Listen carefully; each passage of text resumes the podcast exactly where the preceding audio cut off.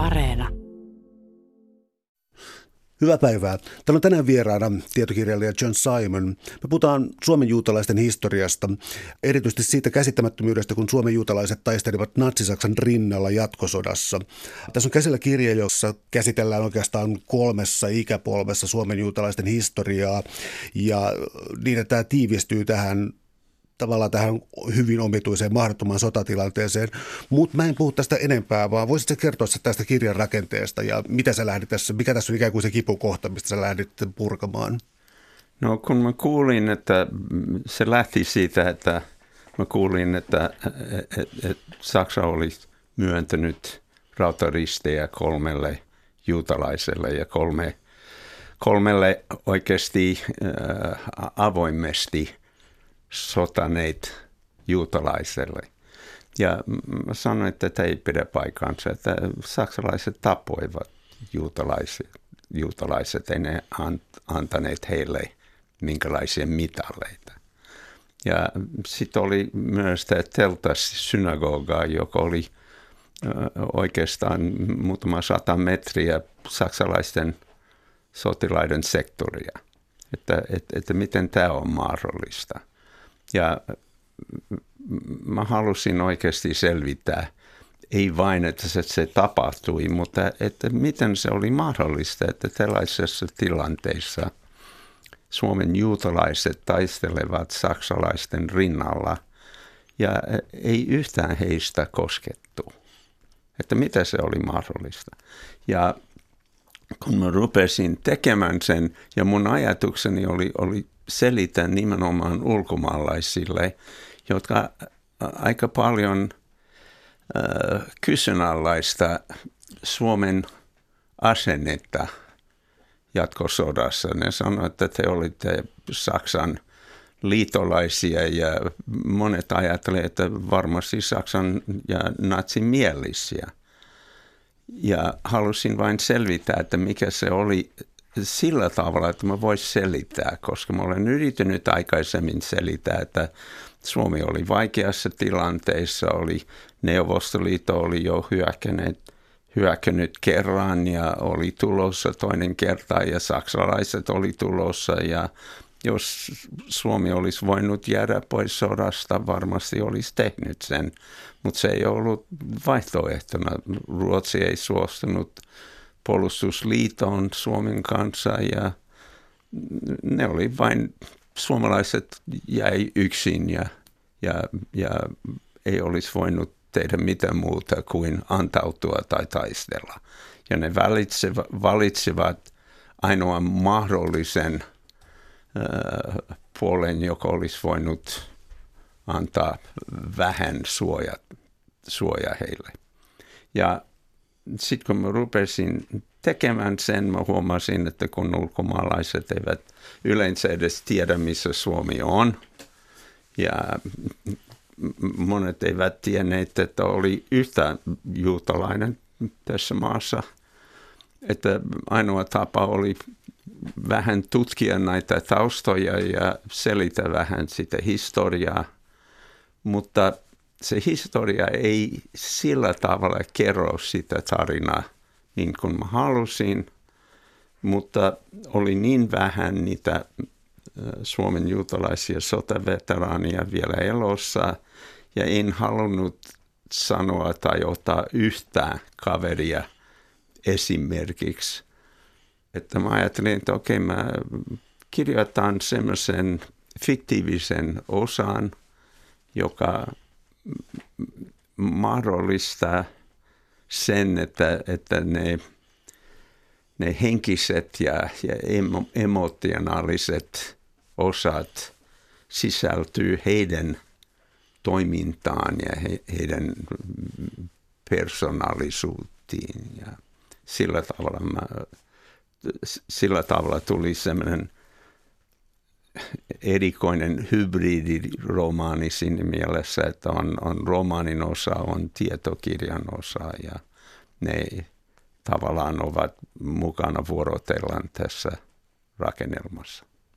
Se on mun mielestä toimiva ratkaisu. Tämä on erinomaisen luettava, lu, luettava historian kirja. Tuota, äh, tämä kummallinen tilanne, koko ajan kun palaan tähän rautaristeihin ja jatkosotaan, mutta siis tämä kummallinen tilanne, jos miettii sen taustoja, niin toinen tavallaan kummallinen tilanne oli sellainen, mikä mainitsit kirjassa, että juutalaiset saa Suomessa kansalaisoikeudet viimeisenä Euroopassa, mutta jos katsoo asiaa toisinpäin, niin itsenäistymisen jälkeen Suomen ensimmäisiä lainsäädäntöjä oli tätä, nämä kansalaisoikeudet. Eli miten ihmeessä Suomi sijoittuu tässä kentällä? No täytyy vain muistaa, että Suomi ei saanut tehdä omia päätöksiä. Että oli kivas keskustelu koko 1800-luvun loppupuolella, jos oli äh, semmoiset, jotka oli, oli selvästi sitä vastaan, että juutalaiset eivät saisi, ne, ne oli sitä mieltä, että e, e, e, eivät saisi edes olla täällä – ja oli toiset, jotka olivat sitä mieltä, että, että hei, me olemme pieni kansakunta ja, ja jos me ei käytä, käytäydymme heitä kohtaan tällä tavalla, sitten toiset käytäytyy meitä kohtaan tällä tavalla. Että mm, oli pitkä keskustelu, mutta oli kuitenkin saari, joka teki päätöksen. Ja se oikeasti ennen itsenäisyyttä oli Suomen senaatti äänestänyt siitä, että piti antaa kansalaisoikeuksia juutalaisille, mutta se ei ikinä viety keisarin hyväksyn, hyväksyttämään. Ja sen takia se jäi mm, pois lain voimasta. Ja sitten vasta sen jälkeen, kun Suomi itsenäistyi, Suomi sai tehdä omia päätöksiä ja sitten aika ripeästi se meni.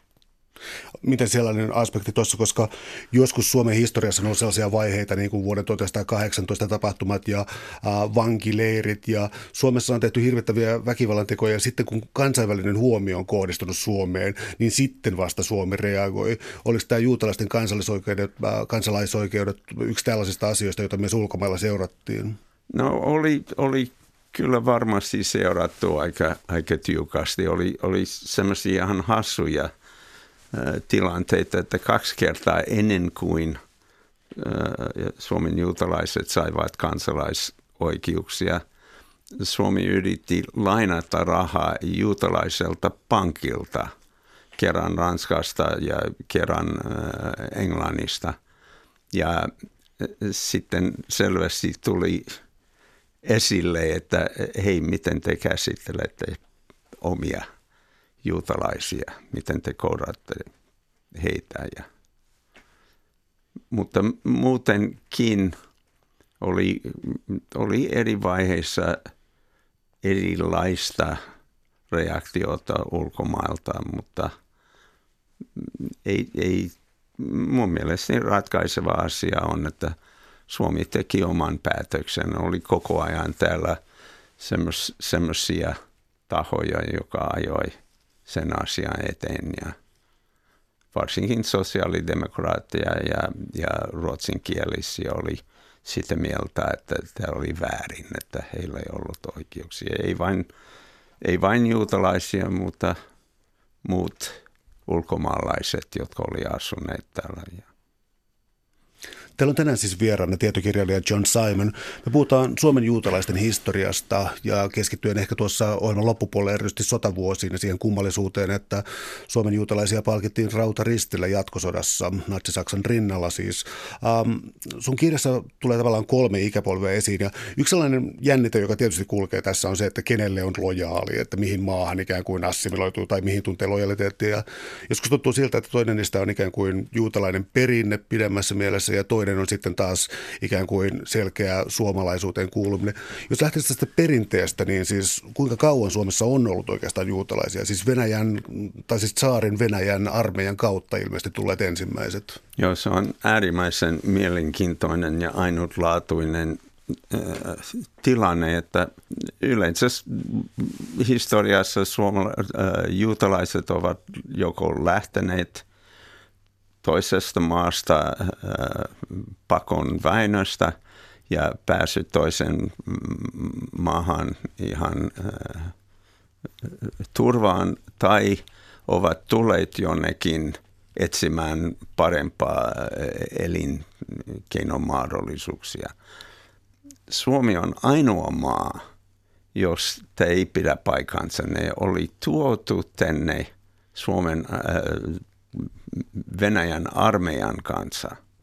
Ja ne oli oikeasti äh, pakotettu siihen armeijaan, koska juutalaiset siellä Venäjällä ei ollut hirveän sotilaallista väkeä.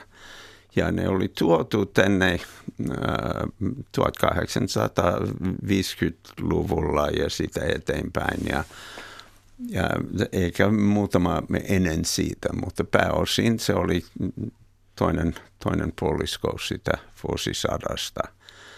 Ja ne tuli tänne ja sitten Krimin sodan jälkeen se tilanne muuttui ja, ja asepalvelu aikaa lyhennettiin ja keisari teki, Aleksanteri II teki päätöksen, että sotilaat, jotka olivat palvelleet jossakin maassa tai paikkakunnassa, sai asettua siihen. Ja oliko se vain jäänyt huomioimatta tai mitään. Hän ei sanonut paitsi juutalaisia, paitsi taatarit, että kaikki sai jäädä. Ja ne suomalaiset, ne, ne Suoma, Suomeen tulleet juutalaiset olivat napattuja ihan pieninä poikina, 10-12-vuotiaina. Ja ne oli silloin jo palveleet armeijassa niin, että ne oli vähintään 15 vuotta pois kotoa. Ne ei muistanut edes paljon omista lähtöolosuhteista. Ja ne jäi siihen joko johonkin suomalaiseen kaupunkiin, jossa oli, oli sotilastoimintaa. No Viipuri tunnetaan nykyään siis, tai Viipuri tunnetaan historiankirjoituksessa siitä, että se oli hyvin kosmopoliittinen kaupunki. Ja ää, ei taida olla sattuma, että sun kirjasi suku sijoittu nimenomaan Viipuriin. Olisiko ollut muita vaihtoehtoja, siis Turku, Helsinki, Viipuri? Minkä kokoisia juutalaisyhteisöjä näissä kaupungeissa oli? No suurin on aina ollut Helsingissä, mutta Viipuri oli kakkonen ja sitten Turku oli kolmonen. Ja oli myös juutalaisia muualla Hämeenlinnassa ja, ja muissa, muissa paikoissa, mutta kun muun muassa juutalaisessa Jumalan palveluksessa pitäisi olla aina kymmenen täysikäistä juutalaista miestä. Ja jos oli vain viisi miestä tai viisi perheitä jossain, se ei riitänyt. Sitten ne ovat hakeutuneet toisiin paikakuntiin ja kun ne ei saanut asua maalla, ne kaikki paikakunnat oli kaupunkia ja Turku, Helsinki ja Viipuri oli ne, jotka jäivät oikeasti toimiviksi seurakunniksi. No toi oli hyvin toimiva. Kyllä siis yksi asia, mikä herätti ihmetystä kautta kirjan oli siis se, että kuinka suhteellisen pieni juutalaisväestö toimii niin aktiivisesti. Oikeastaan kaksi mun mielestä nousi aika voimakkaasti esiin. Toinen oli, toinen, toinen oli tota, teatteri ja toinen oli urheilu. Mennään tähän urheiluun. Se oikeastaan tässä tuli aika paljon koko kirjan läpi. Siis Suomihan ikään kuin juoksi itsensä maailman kartalle ja tässä siis tämä urheilu ja Suomen juutalaisuus. Valottaisitko tätä taustaa vähän? No se on, se on aika mielenkiintoista, että tämän vuoden äh, palkattu urheilukirja oli, oli Roni Smolarin ja – Adiel Hirsovitsin äh, Makabi, joka kertoo sen, sen loistavan Makabin seuran historiaa. Äh, Makabi oli, oli Helsingin seura, sitten Viipurissa oli Kadur. Ja ne oli hyvin aktiivisia. Se on pikkusen vaikea tietää miksi, mutta yksi vaikutus oli selvästi jossakin vaiheessa äh, se, se äh, koska ne, ensiksi ne seurat oli sionistiset seurat. Ja se ajatus on, että ne nuoret juutalaiset mahdollisesti jossakin vaiheessa joutuisi taistelemaan Palestiinan äh, itsenäisyydelle ja myös rakentaa, rakentamaan Israelin yhteiskunnan. Ja sitten piti olla, olla voimakaita ja, ja urheilullisia. Et se oli tavallaan semmoinen semmoinen tapa valmistella tulevaisuuteen. No tässä oli, tässä nyt sanoisin, tragikoomisia aineksia siis siinä, että nyt hyppään ajassa aivan toiseen aikaan, mutta valmistauduttiin, kun luultiin, että saadaan olympialaiset, mutta äh, olympiastadion ehdittiin valmistaa, mutta siellä oli äh, hyvin mielenkiintoinen maalikamerakuva, jossa, jossa tuota, äh, voittaja oli aivan ilmiselvä, mutta juutalaistausta tiputti hänet neljänneksi tässä kilpailussa. Oliko tämä Suomessa jotenkin yleistä syrjintää vai sinä annettiin myös ymmärtää siis sitä, että, äh, että juuri tässä tilanteessa Saksan vaikutus oli vahva? No se oli selvä, että se Saksan vaikutus oli vahva ja oli epäilystä, että, että oli paikan päällä saksalaiset urheilujohtajat, mutta ei kukaan ikinä myöntynyt, että sen takia se kaveri, se Abraham Tokatsir, siirrettiin ykkösestä neloseen – se oikeasti se loputulos, vaikka oli selvät valokuvat siitä, korjattiin vain pari vuotta sitten. Mutta vaikea sanoa, että se, se on todennäköistä, että Suomen urheilujohto ei halunnut lähettää väärää viestiä – Saksaan, että, että Suomessa oli juutalaiset, jotka oli parempia kuin muut. Täällä on tänään siis vieraana tietokirjailija John Simon. Me puhutaan Suomen juutalaisten historiasta ja sen nivoutumisesta Suomen sotiin. Ää, ennen kuin tullaan tuonne jatkosotaan ja muuhun, niin tässä on hyvin kriittiset vuodet 1917-1918 sisällissota ja ää, mikä oli Suomen juutalaisten, oliko heidän asemansa vakiintunut tässä? Se totta kai liittyi kaupunkeihin, oliko jonkinlaista automatiikkaa, että menisi joko punaisten tai valkoisten puolelle? Oliko tällainen, pitikö tuossa vaiheessa valita jotenkin puolensa? No ensinnä pitäisi sanoa, että vielä silloin ei ollut ensimmäistäkään Suomen juutalais kansalainen tässä maassa. Ensimmäinen sai, oliko se vuonna 1923 kansalaisuuden, vaikka sai anoa vuodesta, oliko se 20, joka tapauksessa sisällissodan jälkeen, niin että kun lähestyy sotaan, se tilanne oli se, että kun, kun Suomen kansa oli jakautumassa kahteen, niin juutalaiset yrittivät olla huomaamattomia, että ensiksi ne oli melkein kaikki pieniä yrittäjiä tai, tai niiden pienten yrittäjien ä, työntekijöitä tai semmoisia mm, ammattiharrastajia kuin muusikoita tai, tai oli, oli mm, ainakin yksi lakimies, yksi lääkäri, mutta pääosin ne oli, ne oli räätälöjä ja, ja, ja tekstiilikauppiaita. Ja sen takia ne ei ollut millä tavalla vasemmistolaisia. Ne oli yrittäjiä, mutta ei niillä ollut mitään – intressi olla hyvin näkyvi, näkyvissä politiikassa ollenkaan. Että enemmän mä luulen, että ne halus pysyä vähän veden pinnan ala, alle. Tässä on hyvin monessa paikassa tällaista tasapainoilua jälkikäteen siis historiaa katsellen, että jotenkin tällaisia hyvin läheltä piti tilanteita. Jos piipahdetaan sitten tuossa 30-luvulla tai 20-30-luvulla ennen, ennen näitä sotia, niin tuota, Suomessa on aikamoista radikalismia. Siis on vasemmista radikalismia, joka, jota on siis kitketty pois ja sitten on ennen kaikkea siis Lapuan liike, IKL, oikeistoradikalismi. Miten tämä muutti tai vai muuttiko se lainkaan Suomen juutalaisten asemaa?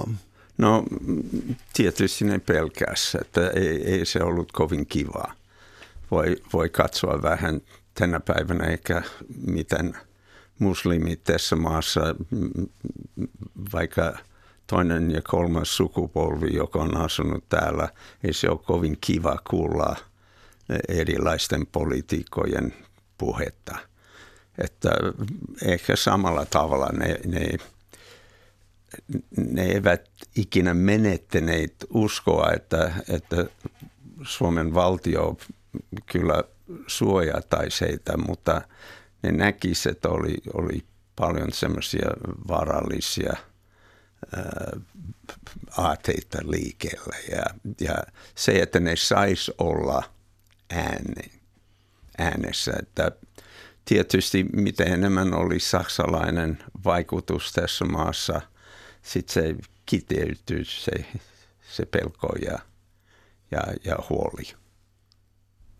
Sellainen kummallisuus tässä tulee siis minkälaisessa äh, hirvettävässä välissä Suomen juutalaiset oli siis siinä mielessä, että, siinä mielessä, että alkoi muodostua siis kaksi, kaksi totalitaarista järjestelmää. Siis Stalinin teosta, siis 30-luvulla jo tiedettiin kuitenkin, että tuolla ei nyt kovin hyvin mene tuolla itärajan takana ja natsismi nousee, kansallissosialismi nousee ja on sellainen kummallisuus, että natsit saattoivat syyttää siis bolshevikki juutalaisia ja niin kuin maailman äh, vallan harhasta ja tällaisesta ja sitten toisaalta taas äh, asia katsottiin aivan toisinpäin sitten pogromit ja Stalinin no. vainot, eli tämä meni sitten aivan toisinpäin ja tämä tuntuu siltä, että juutalaisille voitiin niin antaa mikä tahansa epäilyttävä identiteetti, mikä tahansa. Mutta mut se hyvä asia koko sen ajan oli, että kuitenkin se Suomen yhteiskunta ei liikunut missä vaiheessa radikaalisesti suuntaan tai toiseen. Oli koko ajan semmoisia äh, semmoisia riskejä, että se menisi että se radikalisoituisi suuntaan tai toiseen. Mutta onneksi oli sellaisia johtajia tässä maassa, joka minä henkilökohtaisesti pidän esimerkiksi Vaino Tannerin toimintaa erittäin ratkaisevana siinä, että, että, että ei voitu mennä liollisuuksiin. Ja lopujen lopuksi se oli se, joka pelasti Suomen juutalaiset. Koska jos se olisi mennyt, varsinkin jos IKL olisi saanut jossakin vaiheessa kunnon kannatusta ja, ja, ja valtaa, se olisi ollut äärimmäisen vaikea suomalais, Suomen juutalaisille. Ja ei se kommunistivalta olisi, olisi auttanut kovin paljon myöskään. Täällä on tänään siis vieraana tietokirjailija John Simon. Puhutaan Suomen juutalaisten historiasta, erityisesti jatkosodan äh, valossa. Tullaan nyt, tuota, ähm, tullaan nyt sotaan ehkä vielä ihan tuohon jatkonousuun, mutta tullaan tällaiseen henkilöön oikeastaan kuin Salomon Klass, joka vaikutti tässä niin kuin erittäin voimakkaalta äh, symboliselta hahmolta äh, sotahistorian valossa. Kertoisitko hänestä hieman? No se oli semmoinen oikein sotasankari se oli äh, kasvanut Helsingissä, vanhemmat tulivat äh, Latviasta. Ja hän äh, oli suojelus, suojeluskunnan jäsen, sai siirtyä toiseen yksikköön, kun tuli sellaista antisemitismia, joka – teki sen, että, että mm, hänen miehensä ei halunnut olla juutalaisen alaisina.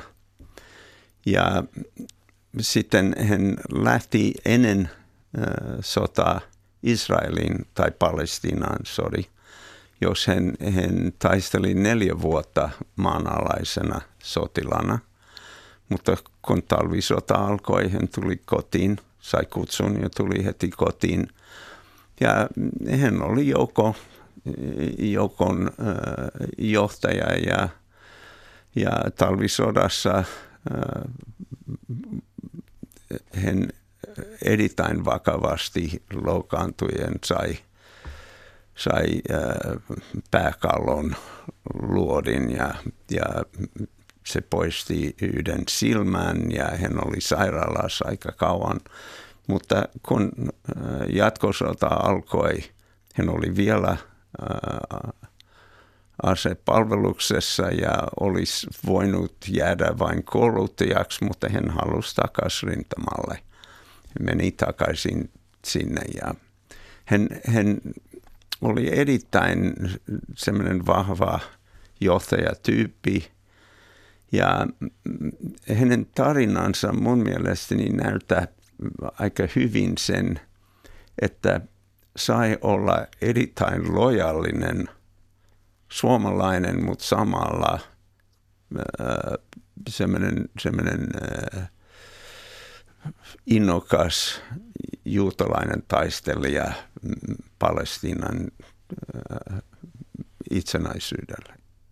Miten sitten laajemmin Suomen juutalaiset tässä tilanteessa, koska siis talvisotaa nyt katsotaan jälkikäteen usein siis sitä, että se oli voimakkaasti siis, no, no siis entiset punaiset taistelivat sitten yhdessä, yhdessä rintamassa valkoisten kanssa, eli siis se ikään kuin tarkoitti sitä, että Suomi kansakuntana oli ikään kuin, ei ollut enää niin kahtia jakautunut. Tota, Suomen juutalaiset yhteisöt, ähm, oliko mitään linjan vetoja tai oliko, oliko erilaisia linjan vetoja tästä vai ää, oliko ikään kuin selkeää, että tässä olemme nyt niin kuin tässä kysymyksessä, tässä sodassa olemme suomalaisia? Oliko se selkeää vai oliko erilaisia linjanvetoja?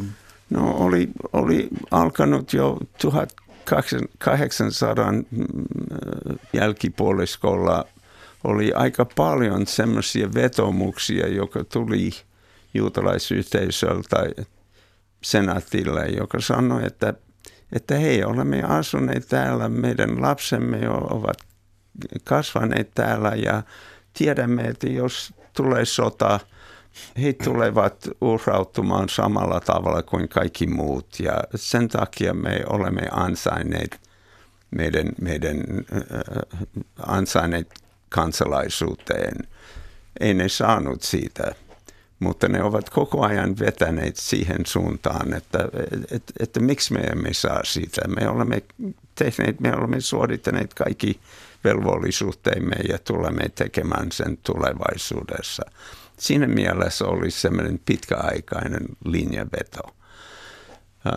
Kun mä puhuin juutalais sotaveteraanien kanssa. Melkein kaikki ne sanovat vain, että tämä oli ihan luonnollinen asia, että me olemme suomalaisia. Suomi oli sodassa, meidän piti lähteä niin kuin muutkin. Toisaalta ne hyvin ymmärsivät ja koko Suomen yhteisö ymmärsi, että jos ne pojat olisi kieltäytyneet sitten se olisi ollut varmasti menoksi koko, koko juutalais, ää, Suomen juutalaisyhteisölle, koska kaikki oli sanonut, että ei voi luottaa heihin, että ei ne ole isänmaallisia. Niin että kaikki vain veti saman suuntaan. Tässä oli aika hurjia episodeja ennen sotaa, siis tuossa 30-luvulla kansallissosialismin, Saksassa kansallissosialismin nousun myötä, koska ää, tuota, Itävallasta ja muualta Keski-Euroopasta alkoi tulla juutalaispakolaisaaltoja. Ja sitten, koska siis tilanne alkoi Saksan lähettävillä olevilla alueilla paljastua siis hyvin, hyvin hirvittäväksi.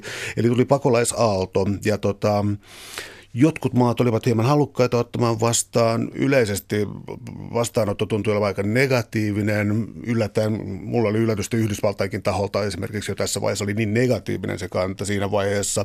Mutta, mutta Suomi, äh, kaksi episodia oikeastaan. Toinen on laivojen käännyttäminen ja toinen on sitten tämä äh, tunnettu tuota kahdeksan juutalaisen luovuttaminen.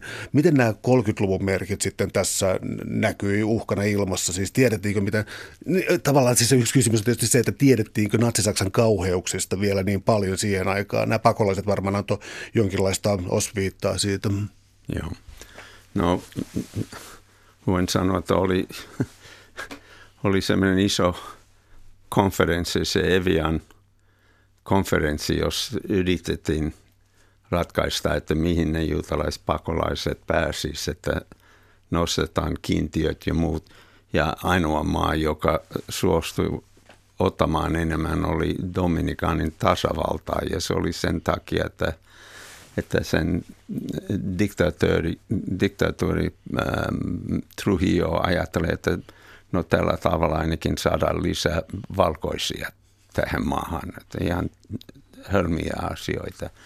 Yhdysvallat selvästi Roosevelt oli sitä mieltä, että, että, jos Yhdysvalloissa näkisi jos, jos yleisö näkisi, että, että sota Saksan vastaan oli sota juutalaisten pelastamiseksi. Sitä ei ikinä saisi maan lähtemään.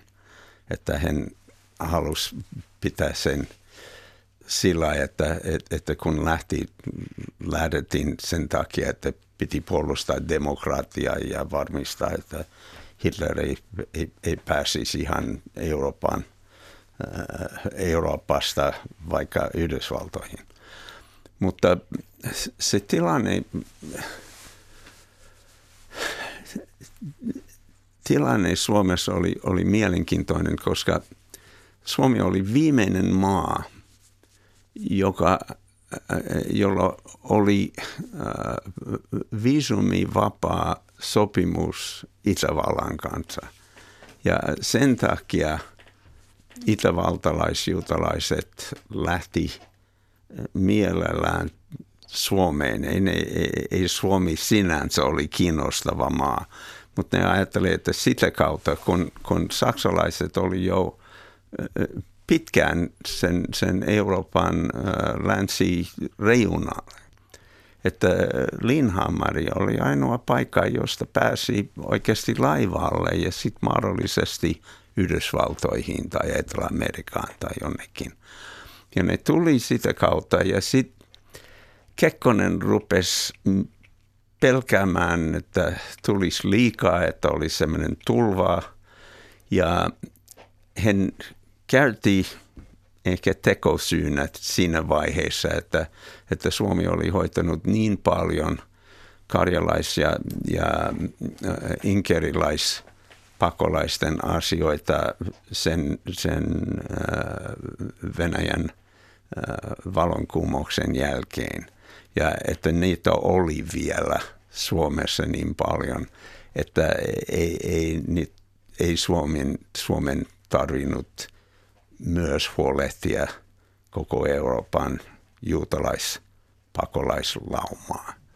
Ja se tilanne oli kuitenkin semmoinen, tuli yli 350 juutalaispakolaista. Sodan aikana ei ollut enää kuin 150 suunnilleen. Ja ne jäi sitten koko sodan aikana suurin osa. Ja kun ne kahdeksan lähetettiin, se oli selvästi semmoinen semmoinen virhe, joka, joka oli aika, aika vaikea tilanne koko Suomelle.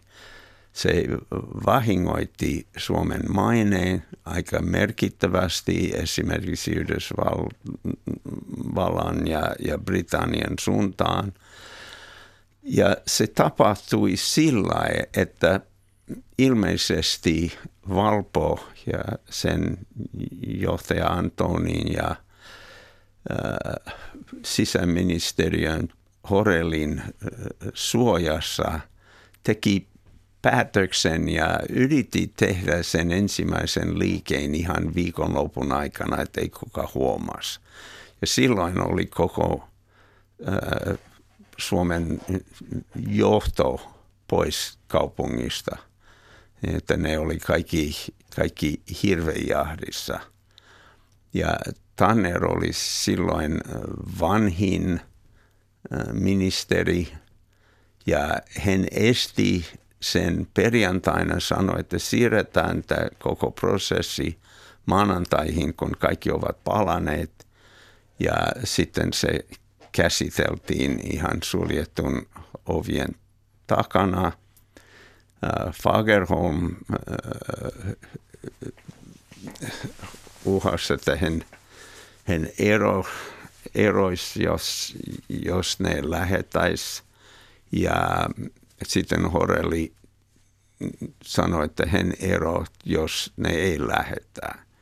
Ja ainoa ratkaisu oli sellainen kompromissi, että okei, tämä on käsitelty ihan puhdas, puhtana poliisi toimenpitänä, mutta sen jälkeen ei tapahdu enää tällaista. Ja sen takia vain kahdeksan lähetettiin.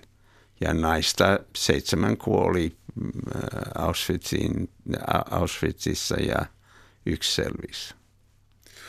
No tämä Suomen poliittinen, poliittinen oikeastaan kulttuurinenkin johto, koska siis on tiedossa, että esimerkiksi yliopistossa oli, oli sellaisia professoreita, joilla oli niin kuin hyvinkin voimakkaita natsisympatioita ja toisaalta mainitsit tämän Antonin, oliko hän nyt suojeluspoliisin päällikkönä silloin ja tota, hän oli täysin antisemitisti. Kuinka paljon tällaisia täysin avoimesti antisemitistisiä päättävissä rooleissa olevia ihmisiä Suomessa oli? No mä luulen, että se on hyvin tiedoissa, että oli tiettyjä – tietyt piirit, jos oli aika paljon semmoisia natsimielisiä ihmisiä, yliopisto oli yksi, armeija oli yksi. Että, että ei se niin yllättävä ole, että esimerkiksi armeija kaikki upseerit oli koulutettuja Saksassa.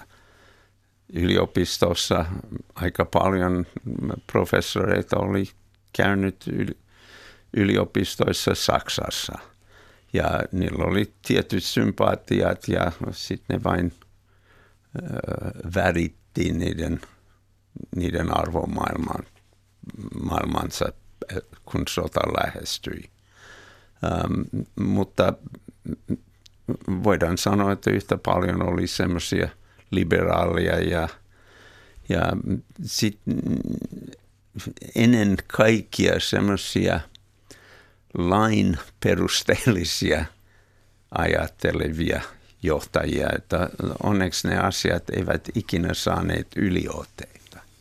Täällä on tänään siis vieraana tietokirjailija John Simon. Me puhutaan Suomen juutalaisten historiasta, erityisesti sotien valossa. Ja mennään nyt tähän, tähän siis äh, synagoga-telttaan, joka on aivan lähellä saksalaisten, saksalaisten asuksia, ja sitten näihin rautaristeihin, joita Saksan armeija myönsi. Äh, tuossa kirjassa esiintyi muutama kohta siitä, että äh, kuinka saksalaiset yritti ikään kuin ohittaa, että nuo ovat juutalaisia tässä, mutta taas juutalainen, Suomen juutalainen sotilas taas saattoi sanoa, että puhuen jiddishia tai saksaa, että, että korostaa, että olen juutalainen ja vastaanotto oli aika erikoinen. Voisitko siitä kertoa?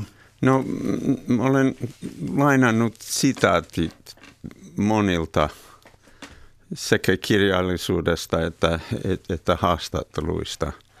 Ja tarkoitus oli näyttää, että ne, ne kokemukset oli ihan laidasta laitaan. Oli, oli tapauksia, jos ne oikein, oikein syntyi ystävyydet ja saksalaiset tai itävaltalaiset sanoivat, että mulla ei ole mitään teitä vastaan, että tämä on ihan kamala, mitä tapahtuu meillä kotona. Ja toiset tilanteet, jos joku olisi vaikka vetänyt pistolliin ja sanoi, että miten sä sanoit, sä oot juutalainen. Ja sitten joku suomalainen tuli väliin ja sanoi, että hei, pan sen aseen pois. Pan se ase pois, että, että ei käy. Niin että ne oli kaikki ihmisiä. Ja kun tämä tilanne ei ollut vastakkain asettelua, ne oli tavallaan rinnakkain taistelemassa. Että kaikki tällaiset äh, erilaiset asenteet tuli esille. Ja kun puhuin niiden, niiden äh, sotaveteraanien kanssa, myös ei-juutalaissotaveteraanien kanssa. Ne kaikki sanoo suunnilleen, että ei, ei tämä oikeasti vaikuttanut missään. Että monet ei-juutalaiset sanoivat, että meillä oli juutalaisia meidän joukossamme, että ei, ei, ei se merkinnyt mitään. Ne oli vain samalla kuin kaikki muut. Ja, ja kun mä kuulin tästä ensimmäisen kerran, mä ajattelin, että tämä on hirveän jännittävää ja voin, voin kuvitella, että mikä se on herätä joka aamu ja sanoa, että mä menen taistelemaan, mutta mä en tiedä, tuleeko luoti, luoti minua kohti edestä tai, tai takapäin. Mutta se ei, ei ollut sillä suurin osille. Se, se Leo Skurnek, joka oli äh, se ensimmäinen autoristi saaneen, saanut kaveri. Hänen poikansa, hyvä ystäväni Samuli Skurnek sanoi, että, että, että hänen isä, isänsä pelkäsi ja oli koko ajan vähän, vähän epävarmassa tilassa – mutta eikä Lio oli myös, silloin oli taipumus siihen, että se, mutta se oli tosi vaikea. Mutta hän oli lääkin, lääkintämajori tai kapteeni silloin, mutta, mutta oli saksalaiset lääkärit samassa yksikössä ja muut ja hänen piti, hänen piti operoida, jos saksalaiset äh, lokaantuneet tulivat siihen äh, sotisairaalaan ja hän aina pelkäsi, että miten jos epäonnistuu se, se, se leikkaus ja tämmöinen. Että kyllä se tilanne oli jännittävää ja vaikea, mutta pääosin ne, ne sotilaat oppivat elämään sen kanssa ja, ja tuli vaikka semmoisia aika hauskoja ja, ja, ja sitten normaali myös tilanteita. Entäs se kummallinen ristiriita tai omituinen vastakkainasettelu siis se, että, että juutalaisia oli myös molemmin puolin rajaa, siis tarkoittaa, että myös Neuvostoliiton, Neuvostoliiton joukoissa ja sun kirjan ikään kuin tällaisessa jälkinäytöksessä tulee tai tällaisessa eräänlaisessa epilogissa tulee esiin siis se, että että siis kansainvälisesti Suomen maine ei välttämättä ollut kauhean hyvää tässä, tässä asetelmassa Suomen juutalaisten sotaveteraanien kohdallakaan, vaan joutuivat tuottamaan aika moista palautetta vastaan paljon myöhemmin sitten nykypäivää lähestyessä. Joo, mutta se oli tavallaan semmoinen teoreettinen, että käytännössä ää, joku mun haastateltava sanoi, että, että tämä on, tämä on ihan naurettavaa, että aina sodassa oli juutalaiset molemmilla puolella. Ensimmäisen maailmansodan aikana oli ne, jotka taistelevat Ranskan armeijassa ja Iso-Britannian armeijassa ja sitten toiset, jotka taistelevat Saksan armeijassa. Ei kukaan sanonut siitä mitään. Se oli nimenomaan se Saksan asema, asenne, joka teki sen – jatkosodan aikana niin höl- hölmäksi. Edelleen maailmalla on paljon ihmisiä, jotka ovat sitä mieltä, että, että kun Suomi taisteli Saksan rinnalla, se tarkoitti, että Suomen asenne oli äh, ei vain Saksan mielinen, mutta natsimielinen. Ja tietysti kun se tilanne nähdään Suomen juutalaisten sotilaiden näkökulmasta se on ihan absurdi. Ei se, ei se voinut olla näin. Ja sen takia mä ajattelin, että tämä olisi oikein tapa valaista sitä asiaa. Tunsko Suomen juutalainen yhteisö olonsa turvalliseksi toisen maailmansodan jälkeen Suomessa? Vai oliko, oliko muuttoaaltoa? Pysyykö tämä luku tässä 2000 kieppeellä suunnilleen vai miten tämä toimii? No oikeasti mä luulen, että sodan jälkeen heillä oli semmoinen enemmän kuin turvallinen tunne. Äh, se, että Mannerheim kävi itsenäisyyspäivänä 1944 synagogassa Helsingissä ja antoi kunnian näille sodan uhrille juutalaisväestöstä. Se antoi koko väelle semmoisen tunnen, tunteen, että, että kyllä Suomi vihdoin arvostaa meidän osallistumista ja, ja, ja panostaa. Ja on muuttanut ihmisiä pois. Tietysti oli jotkut, jotka olivat lähteneet Israeliin tai Yhdysvaltoihin, mutta ei ollut mitään valtavaa katoamista. No mitä tässä on kirjan, äh, tässä, tässä ikään kuin sukuosiossa, anteeksi, sukuosiossa tässä kaunokirjan muotoisessa, niin äh, yksi tärkeä osa on siis tietysti lojaliteetti. Ja siis tulee selkeäksi se, että äh, Suomen juutalaiset ovat, siis, niin kuin on, ovat, ovat selkeästi lojaaleja Suomelle. Ja jos tästä oli ollut jotain epäselvyyksiä, niin, niin se, tuota, se epäselvyys kyllä sitten katosi sotien myötä. Mutta toinen, mikä tulee sitten, niin kuin on kyllä lojaalisuus perinteelle. Eli tuota, se tuli monessa kohdassa esiin, siis perheen tärkeys, suvun tärkeys.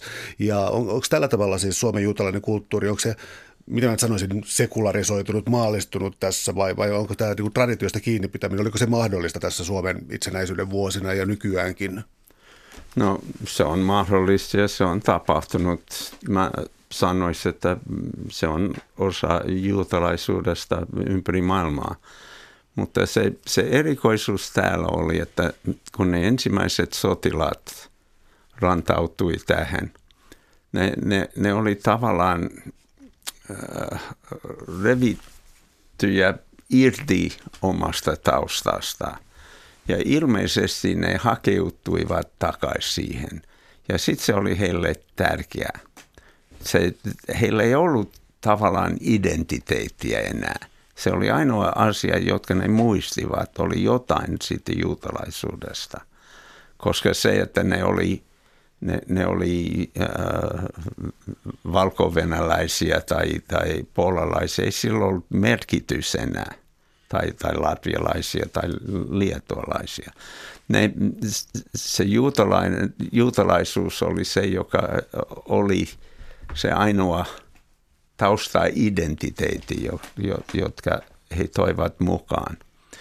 Ja se ongelma on, että se oli hyvin konservatiivinen ortodoksinen juutalaisuus, joka ei ole sinänsä ongelma, mutta kun on pieni yhteisö, se on vaikea ylläpitää kaikki niitä velvollisuuksia ja vaatimuksia. Muun muassa äh, juutalaisuus periytyy äidiltä. Jos juutalainen mies meni naimisiin ei-juutalaisen naisen kanssa. Lapset eivät ole välttämättä juutalaisia, heidän täytyy kääntyä. Ja myös äiti täytyy kääntyä, jos haluaa, niin että se yhteisö tavallaan on supistumassa sen takia, että, että tämä integraatio on toiminut niin hyvin, että on aika paljon semmoisia seka-avioliitoja ja se on, se on ollut vähän rankaa sen yhteisön näkökulmasta, että miten, miten saadaan seuraava sukupolvi, se juutalais, Suomen äh, Helsingin äh, juutalaisen yhteiskoulun lasten määrä on laskenut, koska just tämä, tämä identiteetti on, on vaikea ylläpitää niiden kaikkien sääntöjen mukaan. Vielä kysyisin sellaista, että tämä kirja, kun tätä luin, niin siis se oli aivan valtava määrä mulle edestään tuntematonta historiaa-aineistoa ja, tuota, ja sen kytkemistä siis juutalaisuuden historiaa. Mä tarkoitan, että suomalaiselle lukijalle niin tässä on kovin paljon uutta ja sitten tässä on Suomen maine koko ajan myös kyseessä. Siis jo vuoden 18 tapahtumissa Suomen suhtautuminen juutalaisiin yleensä. Sitten tämä sota, joka tuntuu niin kuin lähes käsittämättömältä, niin mä niin kuin tiedustelisin sellaisia niin kuin jo kansainvälisiä markkinoita kirjalle. Eli tällä tutkimuksella oikeastaan siis, sillä tuntuu olevan joku oma paikkansa. Haluaisitko yrittää määritellä sitä? No, jos sanotaan, että ennen, ennen jatkosotaa se tilanne ei ollut niin paljon erilainen kuin muualla. Mutta kun sodan historia aina kirjoitetaan voittajan näkökulmasta. Suomi oli ainoa maa, joka lopujen lopuksi oli siellä eikä valoitettu, että Unkari, Romania, kaikki joutui tekemään erilaisia päätöksiä lopujen lopuksi, kun, Saksa, kun ne yritti irtautua äh, Saksasta. Ja Suomi oli jäänyt sillä että se teki erillis rauhaan ja se leimaa jäi, koska ne eivät kärsineet, että saksalaiset, jos, jos Saksa, Saksan joukot sen sijaan, että lähti Norjan kautta pois, olisi yrittänyt valloittaa Etelä-Suomea. Mahdollisesti se maine olisi parantunut, mutta se maa olisi ehkä mennyt kokonaan.